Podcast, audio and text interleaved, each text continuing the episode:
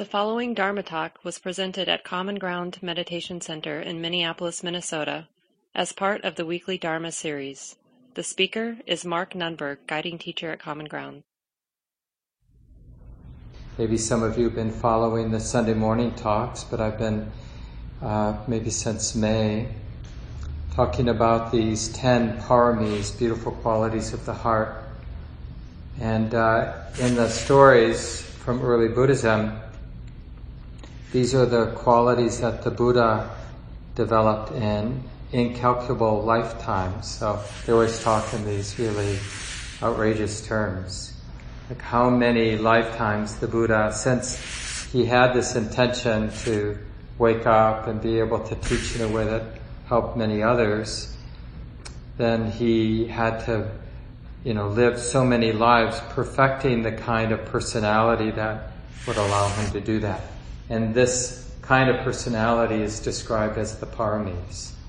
So generosity, moral sensitivity, or deep valuing of non-harming, renunciation is the third, wisdom, um, energy, patience, truthfulness, resoluteness, um, loving kindness, and equanimity. And nobody's going to argue with these qualities probably and what our job is, is to hear these teachings and maybe recognize one or more of these qualities that we just, for whatever reasons, naturally appreciate, value, recognize in others, recognize in ourselves, and just take it upon ourselves. Oh, it's like, I trust that quality, and when I notice it in myself and when I see it in others, it seems like it's really functional. Like it really helps a human being be a happy, good human being. Wonder what would happen if I, I made it a thing, you know? It's like we make all kinds of things, things, you know? One of my things is I really like green tea. And now I only like really expensive green tea. Unfortunately, I've got a bad habit. I mean, if you, if I had thought that I would spend, you know, whatever it is a month on green tea, you know, for my pot, my daily pot or two pots, you know, no way. But now I don't know what I'd do without it. it's sort of, you know, my antidepressant and anti-anxiety and, yeah, just I was reading, I don't know if you, anybody caught Michael Pollan. Is that his name, that last name? Mm-hmm. Pollan? Yeah, he had, Pollan. He had something in the New York Times recently, and uh, he was just talking, he made just this offhand comment about the coffee break, the invention of the coffee break, and how it was an invention, you know, corporate interest, like how to squeeze out a little bit more productivity from the workers. Mm-hmm caffeine, give them drugs. so that's what the Ground's done to me. anyway, um, I forget where I was with renunciation, but.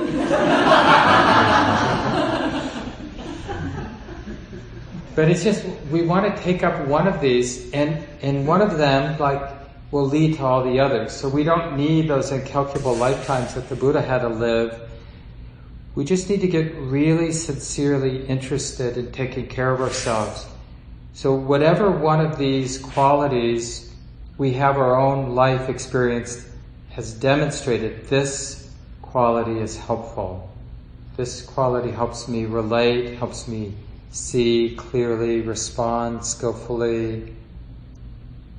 And, and in, in a way, in a sense, it becomes our superpower. And as it said, you know, with these with these wholesome qualities, all the other wholesome qualities start to gather around. Well, notice that. If you really make, oh, now I remember, if you make generosity your thing instead of green tea, you always find your way back. you know, and, and you make it a thing, like you remember it. I'm the person who's interested in generosity. And learning the difference between contrived generosity or wanting to be seen as a generous person versus uh, a generosity that's actually a kind of superpower. Meaning, we don't want a generosity that's like a ton of bricks. You know, this idea of who Mark is when he's generous, and then we lug it around. Okay, this is the kind of person I've decided I should be, and nobody wants to be around us, and we don't want to be around it either. Because what we're really, with any of these wholesome qualities of mind, it, they'll all have a taste of freedom. You know, that's what makes them wholesome, is they're not arising out of self-centeredness. So in, in sort of a Buddhist way of framing thing, if something isn't arising out of self-view or ignorance, then it's arising out of wisdom. But wisdom, what wisdom means in a Buddhist sense is the way it is. So it, it's a natural arising. So when we run into somebody who's authentically, naturally, beautifully generous or morally sensitive or really committed to truthfulness or has this capacity to let go, to renounce, to put things down, or any of these ten wholesome qualities, and of course you could divide it you, know, you could come up with your own list that may be different than the number 10. But what we'd find with these qualities is that they arise, they're sort of an expression of this mind or this heart or anybody's mind and heart when it's not infected by self-centeredness. So in that sense, and self-centeredness is that ton of bricks. You know, whenever, even if it sounds good, you know, that I'm this kind of person, but if it's really coming out of a self-centered point of view, it's going to be a ton of bricks. It's going to be clunky. It's going to get in the way of relating skillfully. So that's really important. Even what we were experimenting with tonight, and you know, you could share, I'll save some time for people to check in, and just using a kind of exclusive meditation object like just being with the breath and really seeing is this exclusive attention to something ordinary like breathing in and breathing out? And and to frame that as a willingness like a superpower willingness to not pick up all those things that I'm inclined to pick up to worry about, to think about, to plan about, to fantasize about. No, honey, not now. Not now. Not now. Not now. Now, we could frame renunciation in a self-centered way, like, bad boy, you picked it up, and you got caught up in that thought. That's not what you're supposed to be doing. But how could this kind of renunciation, just something simple like, attending to the meditation object. Coming back to the present moment using this anchor, this, this meditation object. How could that be an expression of nature? Frictionless, open, uninhibited, unconstrained, wild, liberated nature. Because it seems you know, maybe it felt that way at least in moments during the sit tonight, like one, a lot of work, like I'm up against a lot of habit energies here to think, to worry, to plan, and you want me to, you know, it can feel a lot of work, but that simple movement where we feel the impulse to think, it seems like, oh no, no, that's nature. It's so easy for me to worry and to fantasize and to plan, like to go with the flow, would be endless mental proliferation. And when we, one thought stream gets old, we just, you know, we'd find another, it's sort of like hopping trains. Okay, this train's getting a little old. Oh, look at another train. And we jump onto that. And that seems fresh and alive. But we don't realize there's a sense of a mark, a sense of a me that's dependent on being entertained by my thoughts. Or my, and they're entertaining because they seem to revolve around a me, the self-centeredness. And even though it seems like the easiest thing for us to fill up a day with mental proliferation, I mean, for as long as we've been awake today, how much of that time have we been lost in thought? A lot, right? So lost in thought that it didn't occur to us that we were lost in thought. That's what lost in thought. When you know you're lost in thought, you're somewhat mindful, right?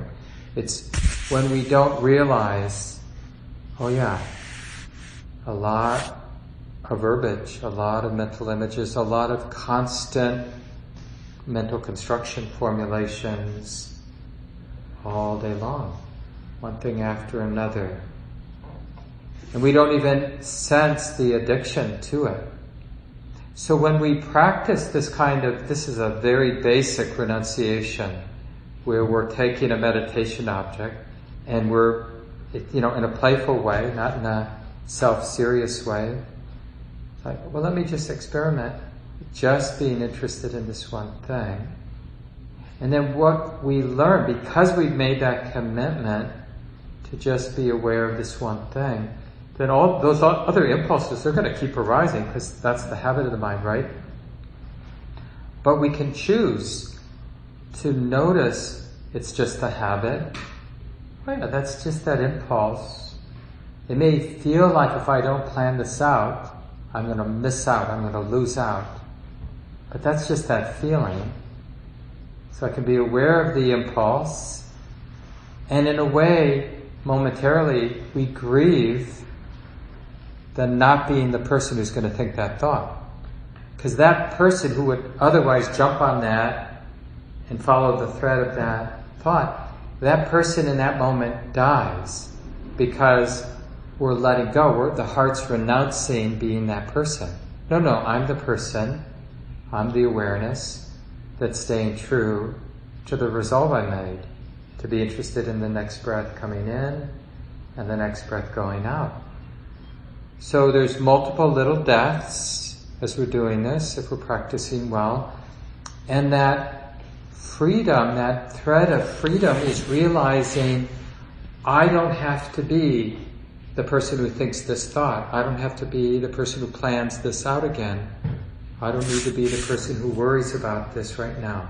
Doesn't mean I'm never going to be that person. It just means right now I'm realizing it's an insight. I don't have to be that person. I feel the impulse to want to think, why is that person breathing so hard? you know, who's sitting next to me. And wanting even to complain, I could inhabit that space, become that person, but I don't have to. Because I can come back to the breath, to the meditation object.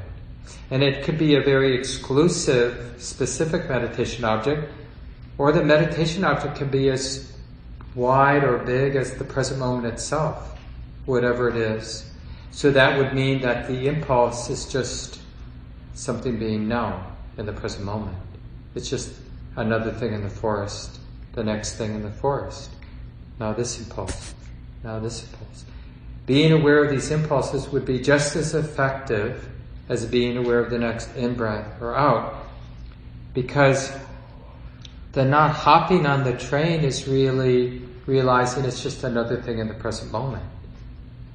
I don't have to inhabit that bubble because that's what I was saying earlier when we're lost in thought, we really, we're not aware that we're lost in thought. We're just gone.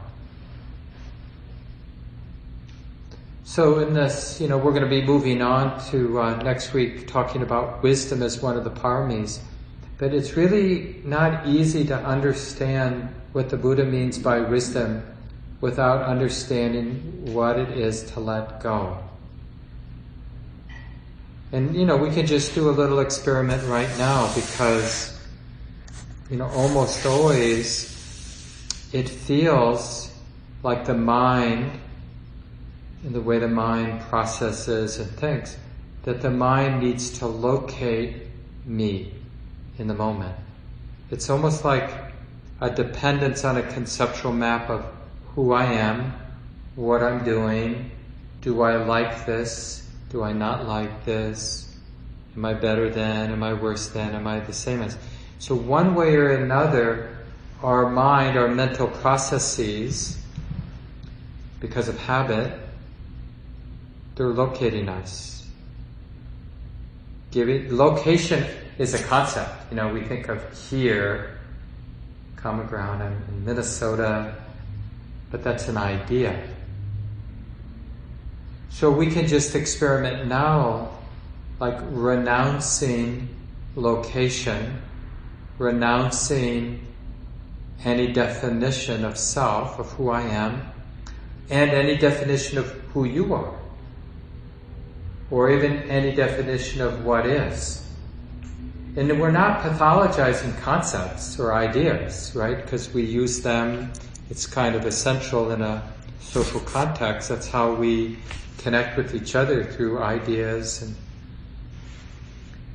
but to demonstrate to ourselves that the mind can be unattached.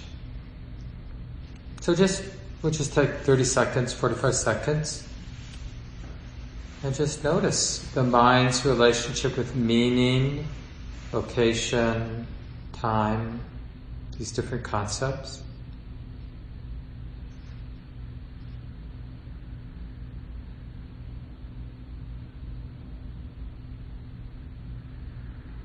So, what's it like as we just reflect in our own heart not to need to be a somebody, not to be defined?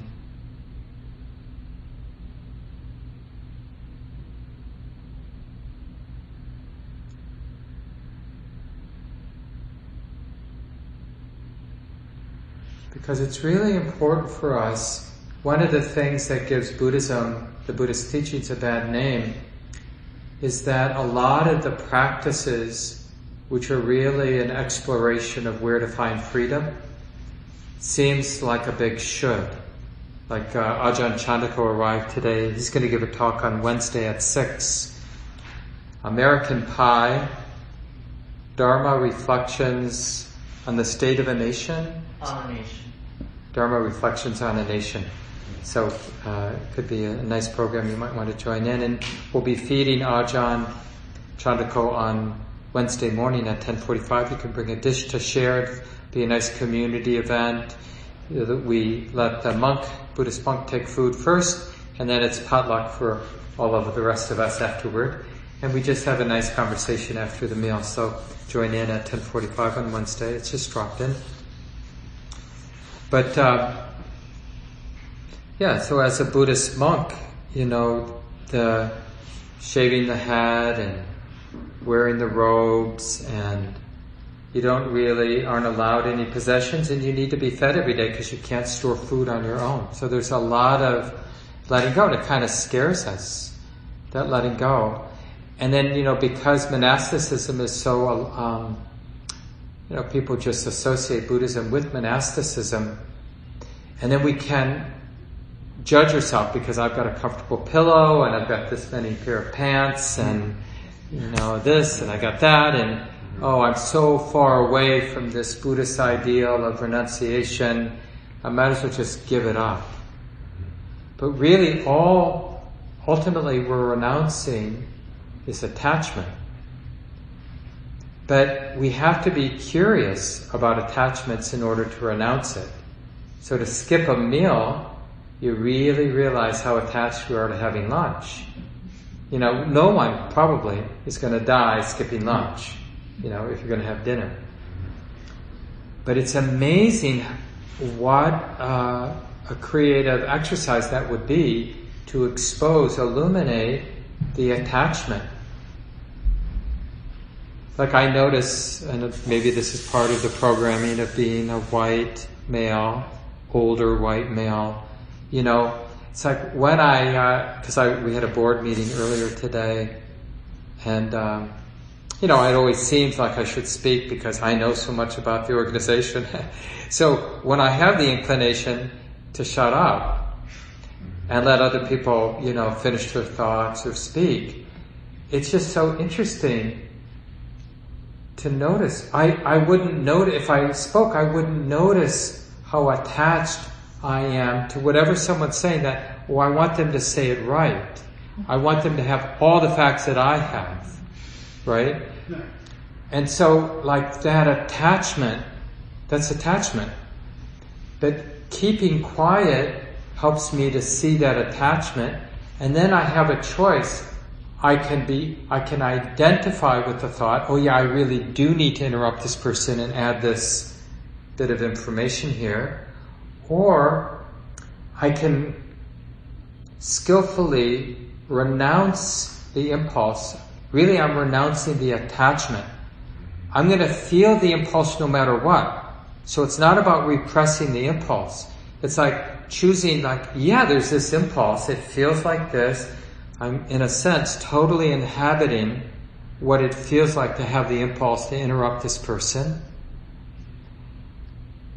But wow, it's a superpower to be able to renounce that impulse. To just feel it. There's so much freedom and not having to do everything I have the impulse to do. And I'm sure, I'm guessing at least, every one of us would be in prison if we did every impulse we had, right? If we acted out every impulse, can you imagine? That's a nice sweater, mm-hmm. you know? That's a nice cell phone. You look like a cute person. you know, it's like if we acted out every impulse, it wouldn't be good. So to, to really begin to get interested in this quality of the heart that knows how to let go.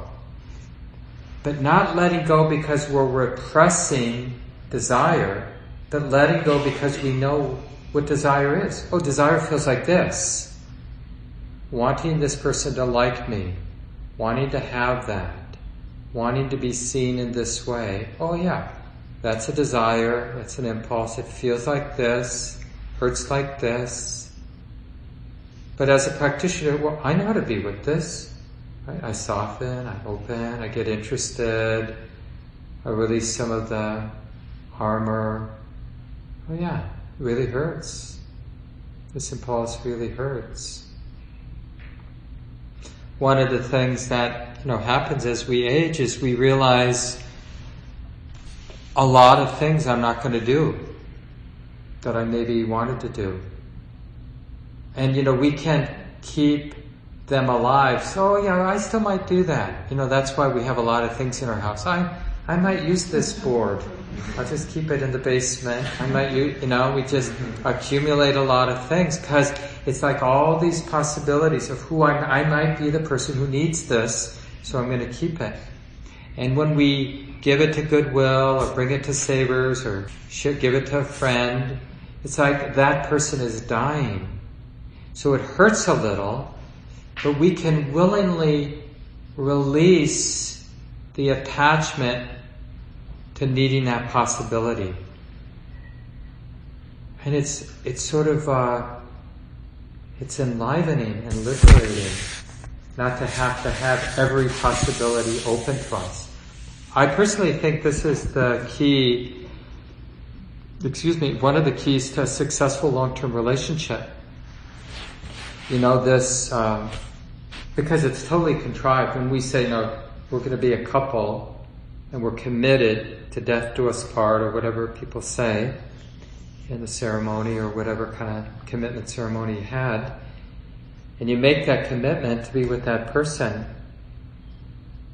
and then, of course, attraction, sexual attraction, other kinds of attractions, that doesn't go away just because you've got the legal marriage certificate or you went through some kind of a ceremony. We're still programmed, conditioned the way that we're conditioned. But it's, and then if we are afraid of attraction, then we might, uh, by mistake, just want to repress it like be afraid of it. I can't be honest about it. Because if I look at that, I'm gonna, I might, you know, take that pathway or whatever. But that's a lot of suffering, because basically we have to hide from some part of what this is. as if it doesn't belong, you know, which is crazy and painful. So renunciation isn't being in denial or being repressed. It's really inhabiting everything because I know what it feels like to feel attraction, to feel repulsion, to feel everything that humans feel. But I know how to feel it. I know how to be with it. I know how to be honest with it. How to let it move through. Because, you know, it lasts for a while and then it moves on, like everything. And then I have this, like this contentment. I can be content with what I have. And it doesn't mean that having that wouldn't be wonderful. It just means I'm content with what I, I know how to be content with what I have, so I'm able to let go. And the thing is, if I'm always wondering each time I'm around someone that I feel some attraction toward, you know, well, maybe this would be better. Well, how is that going to work with the relationship that we're in? Not very good. Right? Always thinking about other possibilities. And the thing about realizing, like, well, maybe this Buddhist meditation center is good enough. There may be better Buddhist meditation centers in town, but maybe it just needs to be good enough. Now, we wouldn't say that it was my anniversary on Saturday, yesterday. You know, I would, you know, you know what, when? You've been good enough. good enough to commit to. But actually, that would be a beautiful aspiration to have the kind of relationship where you could say that to the person. And Win and I have said something similar. Like, it's like, uh, it makes sense to really dig in here. It makes sense to let the idea that there's a better person, those impulses when they arise, to let them be there and then die through the lack of identification, the lack of believing that that's true. It doesn't mean that we don't know, but it, it just means that pragmatically, it's really useful to know how to let go. Maybe the car we have is good enough, the cell phone we have is good enough. Maybe, this is really amazing, the personality we have is good enough. So if we take up some self-improvement project, totally fine, but we don't have to because this personality is okay enough to live the rest of my life with. So I might do a self-improvement project, you know, and work on this or that, but I'm doing it because it's a joy to do it, not because I have to. Maybe living in Minneapolis is good enough. You know, always wonder, like, is Duluth the next Aspen? you ever wonder, like, this would be the time to figure out, like, Boulder or Aspen or Berkeley, California, these places that are really hot now. If only I'd known about it back. Like I, one of my roommates, I lived in Berkeley in the early 80s, and one of my roommates, uh, bought a tiny house for an exorbitant amount of money in a not so good neighborhood in Oakland back then. And uh, I was just thinking, oh. But now, of course, it's worth a total fortune because it's, you know, it's right in the hub of the Bay Area. So it's like, oh yeah, this is nice. Seward neighborhood's pretty good, but where's where's the next spot? and it's it's like this is in Buddhism we call becoming, becoming energy, right? We're addicted, we're attached to becoming somebody, always on the way to becoming who we think we should be, and therefore never really being who we are in this moment. And the thing is about becoming energy, whenever there's any kind of becoming energy, then like when we make something up, then something has to be done. So if I have some image of who I want to be, then this is not okay. This moment is not okay. Because it's not who I want to be. And then there's some tension here. There's some aversion here. and fear that I'm not going to get there. So we've just, becoming is that root cause. So you see why this, even the beginnings of renunciation were really playing with the deepest insight. Like, can it really be okay to be me? Or do we have to become enlightened? You know, and then we got this, that's that image out there, you know, walk on water, glow in the dark, whatever you think that means. And this is like a really, uh, for me, and I, am guessing for maybe all, even all of us, a really useful place to explore. Because it, we need, one way or another, we have to tease out this uh, perfection.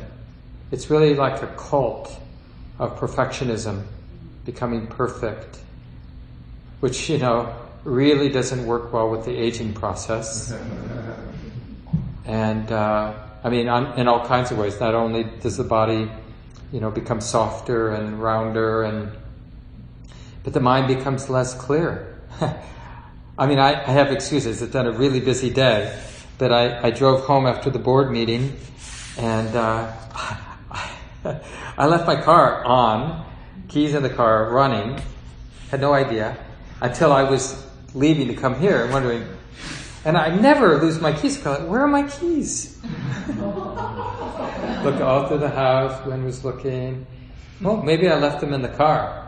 Uh, but it never occurred to me that I would have left my car running. it's a hybrid, so it, you don't hear it when you're in the car, you know. So I have some excuse.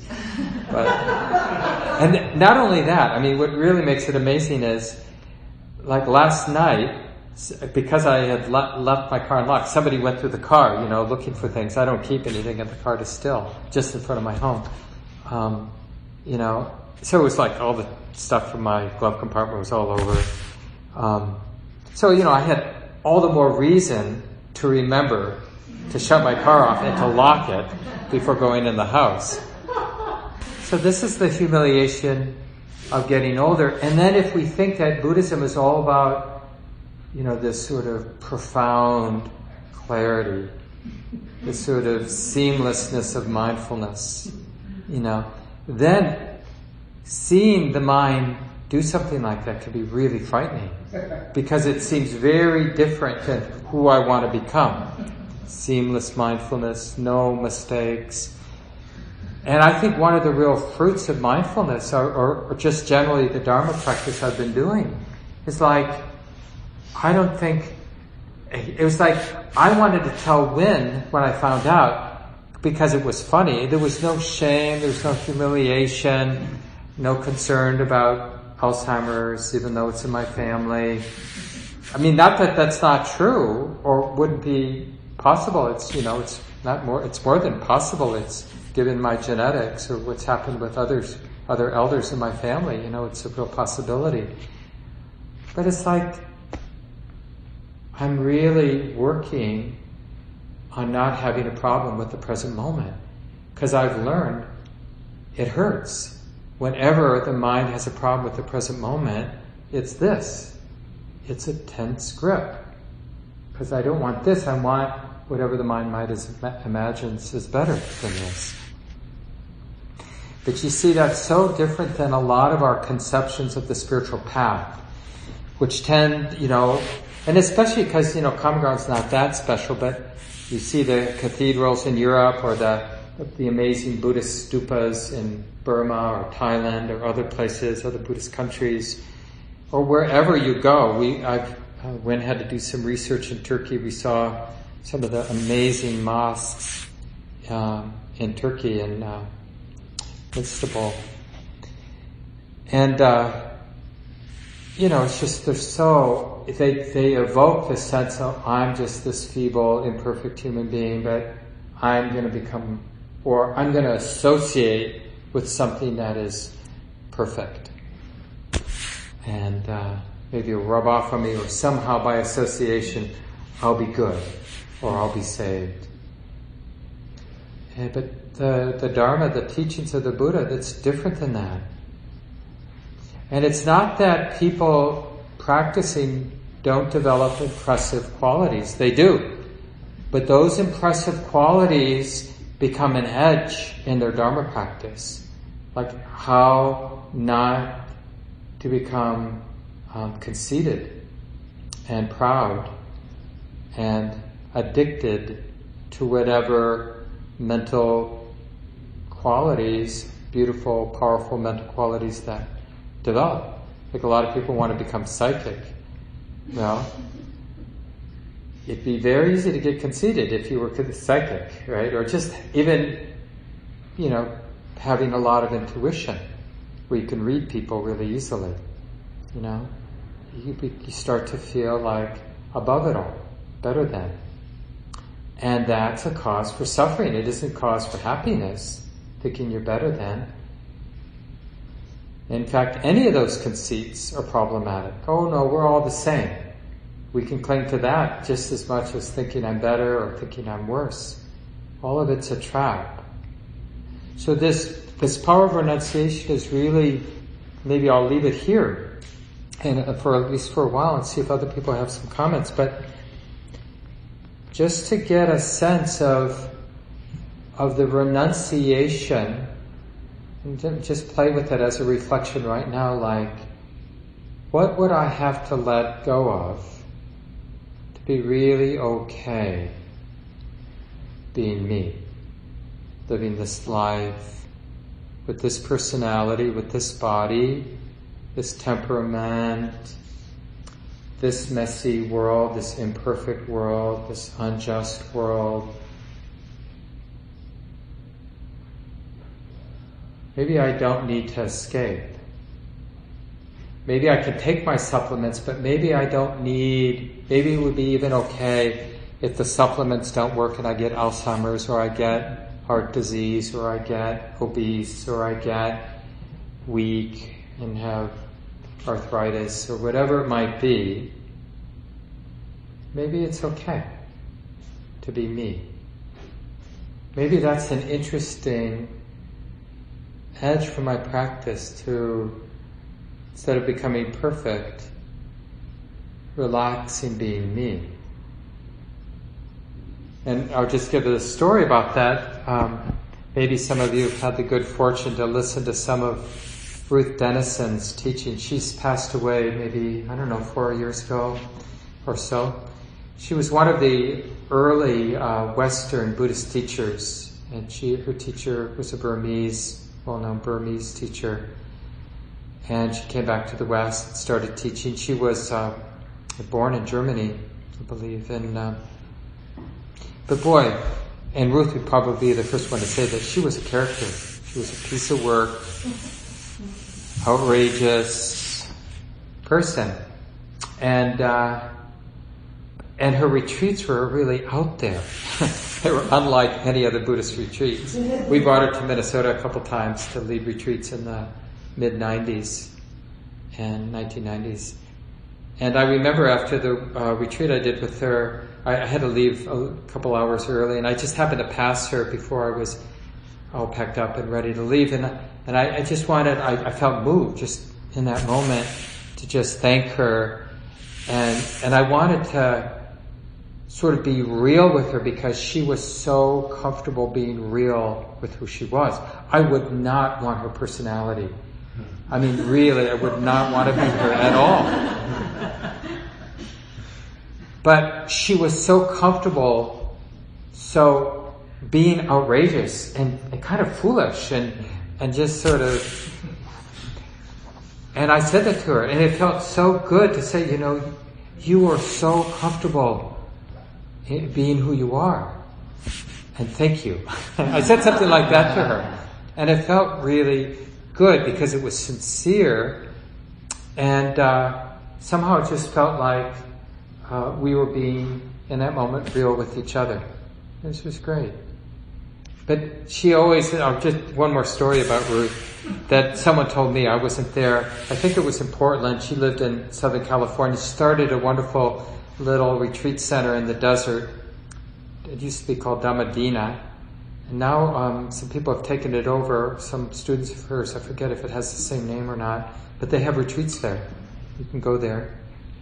And, uh, but she flew up, her, her husband was dying at the time, or really sick at the time, and just busy, busy, busy, old herself, mind starting to fall apart. Anyway, she gets up, flies into Portland, sits down in front of a group, first night of a weekend retreat or something like that, starts giving a Dharma talk, gets confused, starts repeating herself.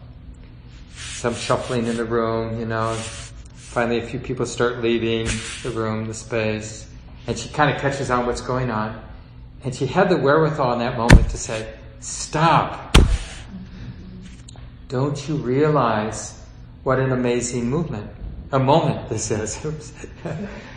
You know, a senior Dharma person, Dharma teacher in our community, you know, is losing it in a public setting. this is an interesting moment to see, like, what does 40 years of Dharma practice do for you when you're in a public setting making a fool out of yourself? Don't you want to stay? now imagine somebody having the wherewithal to say that. so we have about 15 minutes. It'd be nice to hear from some people in the room. Nancy can pull out the hand mic in case we need it. But uh, yeah, questions, of course, about renunciation, but otherwise, just your own experiences or your own what came up from you when you were reflecting on letting go, renouncing the need to be somebody else. You still may become somebody else, but renouncing the need, that being dependent on becoming a more perfect, a better you or something like that. But whatever reflections come to mind. Yeah, and you can share your name if you don't mind and pronouns if you'd like. Hi, I'm Maria. Um, so something that came to mind when you were talking about the good enough or not having to move here, um, leave the relationship and things like that. Sometimes I do have challenges with decisiveness. So, what are some ways to decipher when one really is meant to move or end a relationship or when it's just kind of that seductive desire to become something else? Yeah, no, that's that's exactly the right kind of question for us to ask, because um, yeah. So I'll just give you a few thoughts that I've used in my life. One, it, it seems that honest acknowledgement that I don't know and I probably won't know with certainty what the right thing to do is. So that kind of humility seems really important. And then once I have that humility that I don't really know, then I imagine, let's say it's two possibilities, this or that. Then I try to visualize and use the felt sense as I'm visualizing that as honestly I can. And I make peace with whatever that might be. And then the same with the other. So I've realized I don't really know. I've done my best to make peace and then there's sort of two, two ways to kind of get to a choice. One is that sort of like chicken. Well, let's just see what happens. Because at some point, you know, a decision gets forced and, and then constantly I'm the one, I'm taking the role of the one who's interested what choice is being made, as opposed to inhabiting that space, I'm the one who has to make the right choice. So I replace that with, this will be interesting to see if I do this or that. And then the other thing I did, really with really important things, is I flipped coins. but only after I'd done a lot of work at getting clear that I don't know, and really a lot of work at imagining. I mean, we're, we're going to imagine a lot of stuff, so let's use imagination in a useful way. Oh yeah, this might happen. And, and this is very much related to Dharma, because Dharma insight is understanding it's a lawful universe, that things unfold lawfully. So we can practice imagining how things might play out lawfully, without, with humility, knowing that we don't know. Make peace with both. Yeah, and then either the chicken, okay, let's see, or I really don't know.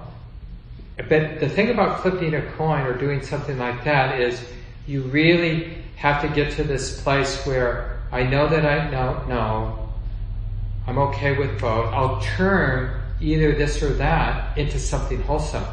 That's part of it too, is like nothing, it's just the next chapter. It's just the next choice. There are so many other things that um, determine one's happiness and unhappiness that are more important than whether I marry this person or that person. Even something that serious. Or whether I marry this person or not marry this person. Or say yes or not now. Right? That I can, like that confidence from our own life that the unfolding never ends. So even if we've really screwed it up and made a lot of so-called bad decisions, there's always the next choice in this moment where we can start making really relating in really wholesome ways. So it, it takes the charge because that charge that this is this is that one thing that's going to change everything. Like that's there's often a lot of self in that. Like there's a somebody who can really f it up. Like that, where does that arrogance come from? I mean, it's true. Like uh, um, I know a lot of people that have done prison work, and a lot of the people who end up incarcerated, you know, they can kind of, oh yeah, this is. But that choice was really the culmination of so much else, and this is part of what we're seeing like, oh, there's a lot of emotion. And instead of trying to get it right, maybe I should just be reading the totality of this natural process I call mark. Really seeing the whole thing, the whole picture. Yeah, thanks. And other people might have reflections. I don't know if you have more to say. Thank you. Yeah, you're welcome. Other reflections on this theme or other things that are coming to mind?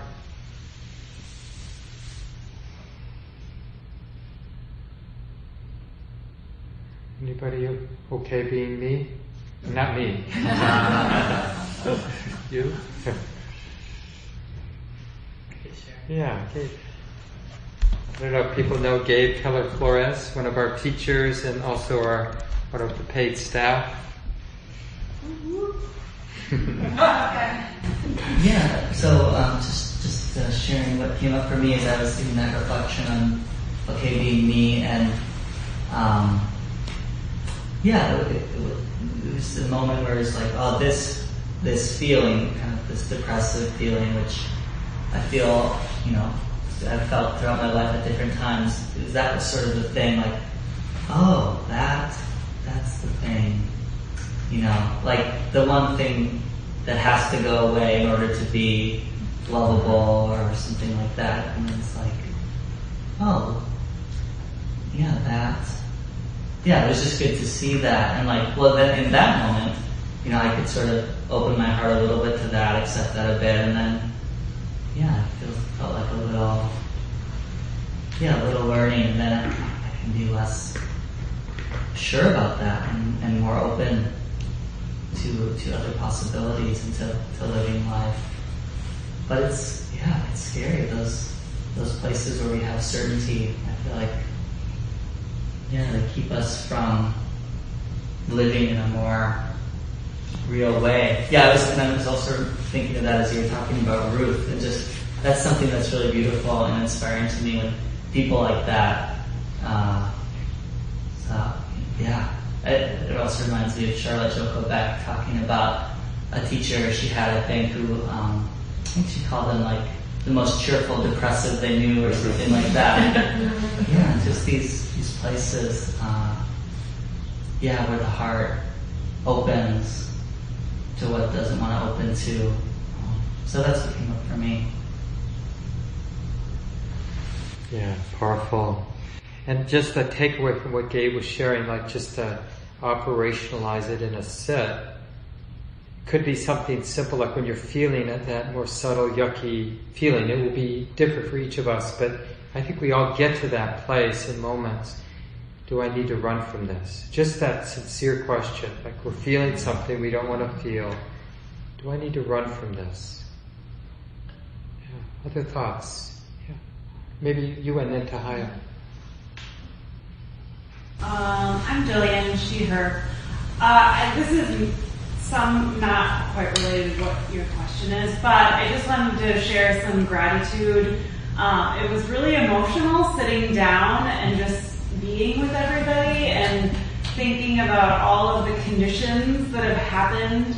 Um, just speaking of, you know, all like the innumerable conditions that had to move worldwide for everybody to be here safely.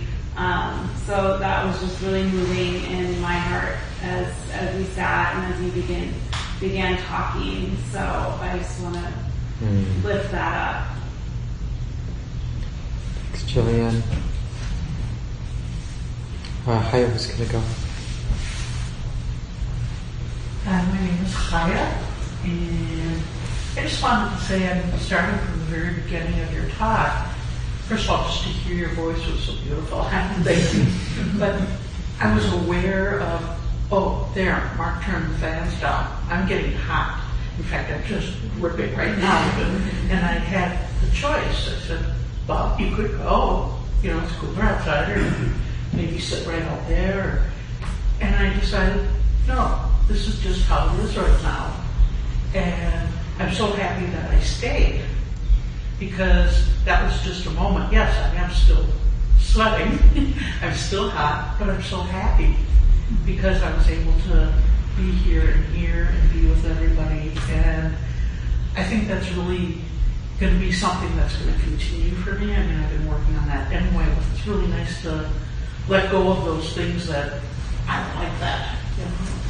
And then I just wanted to share one other thing that I think you know, sometimes we don't think of ourselves as, you know, these people that, you know, why would somebody like this, or, you know, why am I loved, or why, and I have to share with you, this is amazing.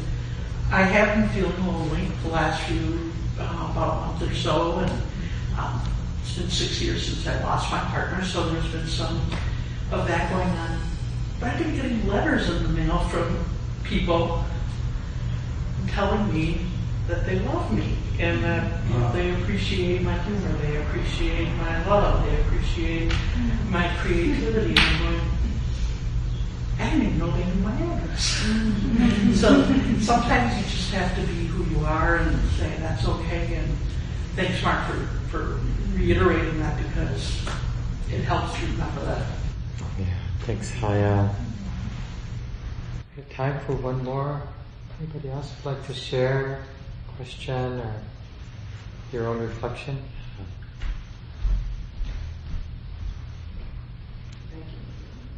Hi, my name is James, uh, he, him. Uh, I came to meditation sort of during the pandemic, so alone and with apps and books and, and whatever. And something I've been catching myself in the last couple months is how big of a target I set out there and this idea of what I'm going to be like when I finally figure out what meditation really is. and, uh, you know. Well, let us know. and I, I had spent a lot of time, putting a lot of energy into trying to imagine this big, crazy future James. And yeah, stuff like what you've been talking about today and, and starting to come to some more in-person things and coming to talk to people instead of just sort of listening to a little guided meditation has really helped break some of those walls down. Yeah. Thanks, James. Glad you're here. Still time? If there's anybody else? I'm Justin. Um, I liked what Gabe said about, I think a lot of us have the negative attachments. Like until this one thing is gone, then I I can't be or okay with me. Like if it's depression, until that's gone, then no, not gonna be happy. Uh, and luckily, I'm over mine. I mean, I had the same thing, you know. Uh, but being able to spot those right away, you know, with awareness is really helpful, and then you can just like renounce them, like you get faster and faster and faster. And, you know, because everyone seems to do some version of that, like until I have enough money, until I'm doing what I want, until I have enough friends, until blah, blah, blah. You know, it's just endless proliferation. And once you realize this, I think until you see how you're suffering from it, then you can't drop it because it seems real and it, you, you can't really feel what an illusion it is until like you realize, uh, oh, I didn't get that other thing that I thought I couldn't be happy with, and I'm happy anyway. So I guess that wasn't really true. And then you start getting a little bit of that uh, wisdom. But, but I learned that from coming here. So Yeah, and paying attention to your life. yeah, yeah, It's life teaches us yeah. If you're paying attention. if you're paying attention. Yeah, that's a good note to end on. Let's just take a moment and let go of the words. Maybe pass it back to Nancy.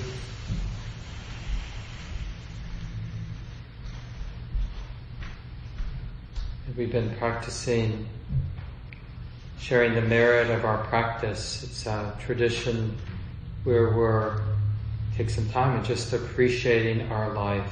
It's not that it's perfect, but there are beautiful qualities, beautiful moments, moments of patience, moments of real kindness and love and compassion, moments of clarity, moments of fearlessness. It's really useful to appreciate this life, even the simple intention that got us all here tonight. That's a probably was a beautiful, wholesome intention. And then we sense the goodness of all of this, and we dedicate it. May the goodness in my life, all the blessings in my life, all the moments of clarity and goodness, may all of this goodness be happily dedicated be a cause for happiness for my parents, for all my loved ones, all my teachers and benefactors and dear ones.